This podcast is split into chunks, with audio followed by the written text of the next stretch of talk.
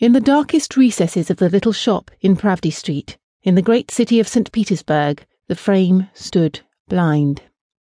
By blind, I mean it carried no mirror, though once it must have been made to stand on the dressing table of some impossibly rich and beautiful woman. It was carved in mahogany, and had at some time been lavishly gilded by master craftsmen.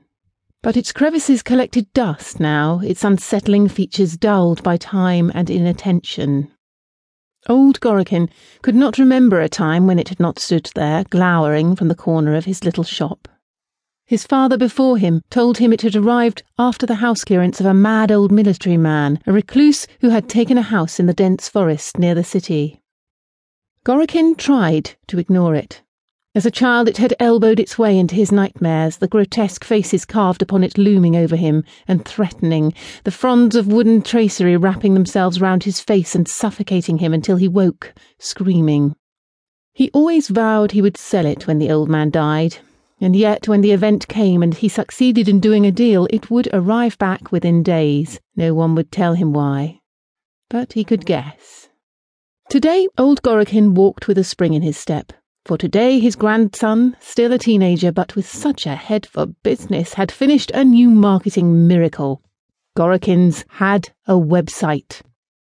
Ah, yes, a portal to the world, his grandson told him. From today, his wares would not be confined to his shop, which had passed through generations, even through the Soviet era, trading quietly as an anonymous purveyor of second hand goods, but now would be seen the world over, and his antiques would fairly fly off the shelves themselves, and riches would belong to Gorokin and his grandson. Gleefully, the old man rubbed his hands together. He dared a glance at the blind old frame in the corner, Oh, yes, he thought to himself, and you will be the first to go. And once you are across the other side of the world, you will be someone else's problem, and I shall at last be free. He met the frame's blank stare and looked away hastily. It did not do to tempt fate. It made Meg's blood run hot and cold to think what they had put the old mirror through. Twenty years it had lived in the household, twenty years of children and dogs and battering, twenty years which had seen small three year olds testing to see if sandwiches could be posted through it to teenagers applying far too much makeup in front of it. It had witnessed sickness and health, accord and blistering rows, all human life. It had welcomed Meg as a new bride to her new home and dispatched her daughter to her wedding after the bridal makeup was firmly in place.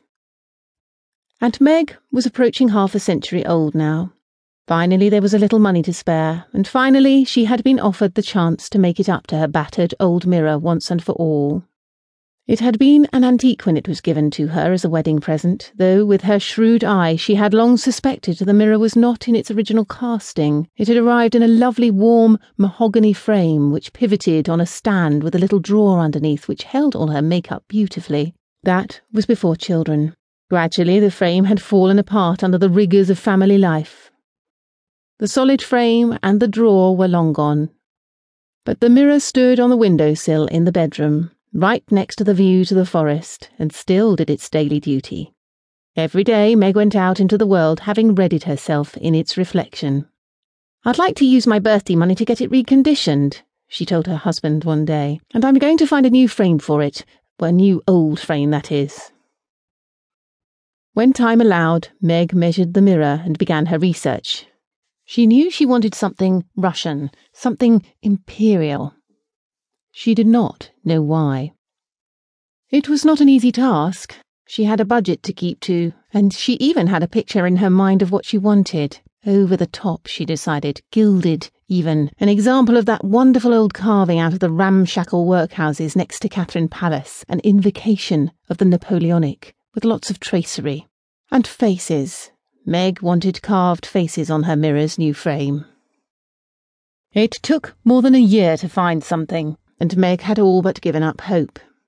She would have to compromise, she sighed. She had no idea why she had settled on her strange list of demands, anyhow. And then a new shop appeared on the search engines.